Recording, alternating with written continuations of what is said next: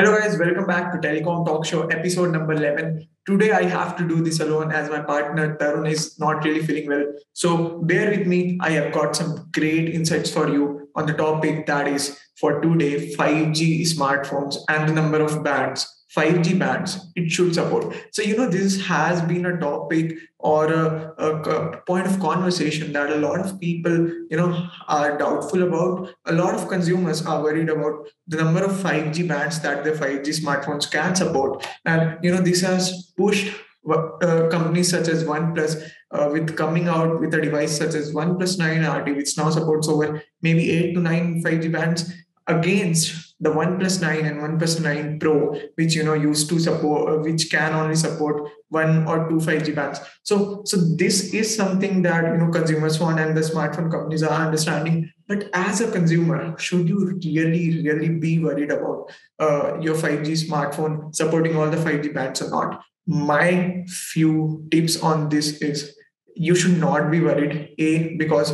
you know as long as your 5G smartphone can support a single 5G band called N78, which is for services reserved in 3.5 to 3.6 uh, uh, gigahertz spectrum, 3.3 to 3.6 gigahertz spectrum in India is also called C-band, uh, C-band spectrum. Uh, you should not be worried about anything. But you know, if your smartphone only supports mmWave spectrum uh, services band, it, which it won't likely because you know all the manufacturers, all the OEMs, which are original equipment manufacturers in India, are you know working very seamlessly with the telecom operators and they know which bands their smartphone should support. So you know they are uh, future friendly for indian consumers. So you should not be worried. See what really happens is when you're going for a or when you're demanding your 5g device to support multiple 5G bands, its price is going to hike up.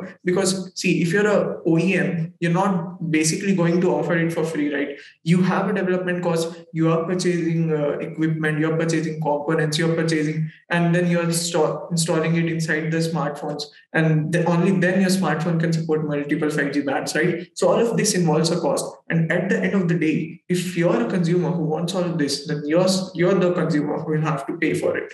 So uh, it, it is unnecessarily hiking up the price of the device. If you are in the mid-range section looking for a 5G device and that device doesn't support a whole lot of 5G bands, don't be worried. A, because 5G services might not arrive in your city, right? Because there are only 13 cities in India which are supposed to get 5G uh, by August 15, if I'm sure. And then, you know, by the time 5G comes to your hometown or your city, it, it'll be, you know, enough time gone and uh, you'll have better 5G device options at your disposal. Uh, even right now, the ecosystem, the way it is developing, the 5G smartphones that you have uh, from OnePlus, be it Samsung, beat even iPhone, right? All of these are really, really excellent options, and you should not be worried about your 5G device supporting less number or more number of 5G bands. It is a useless thing to worry about. If you're really looking for a device and if you are really worried about whether you're selecting the right device or not, understand you need to look for a,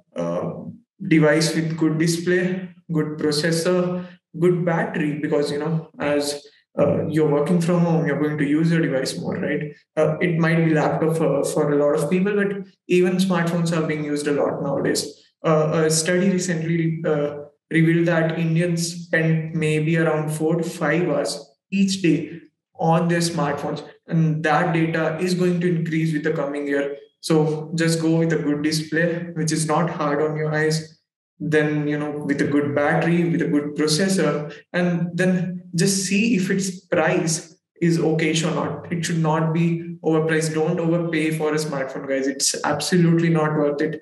Mid-range 5g device with even a single 5g band support. If it's n78 band do not be worried about anything else. You can take it and you can just use it for three to four years without any worries. So this was all from me today, guys. Hope you enjoyed. Hope you got to learn something. If you've got anything else that you want to learn about, please drop it in the comment section below. I'll come right out with a fresh video for you to, you know, understand that thing you're worried about better. and then you also you can also subscribe to our channel so that you don't miss out on such videos in the future and you can also hear this particular video in a podcast format on spotify uh, there's also a telecom talk show on spotify. Please go and follow there. Uh, so see you guys soon. Bye bye take care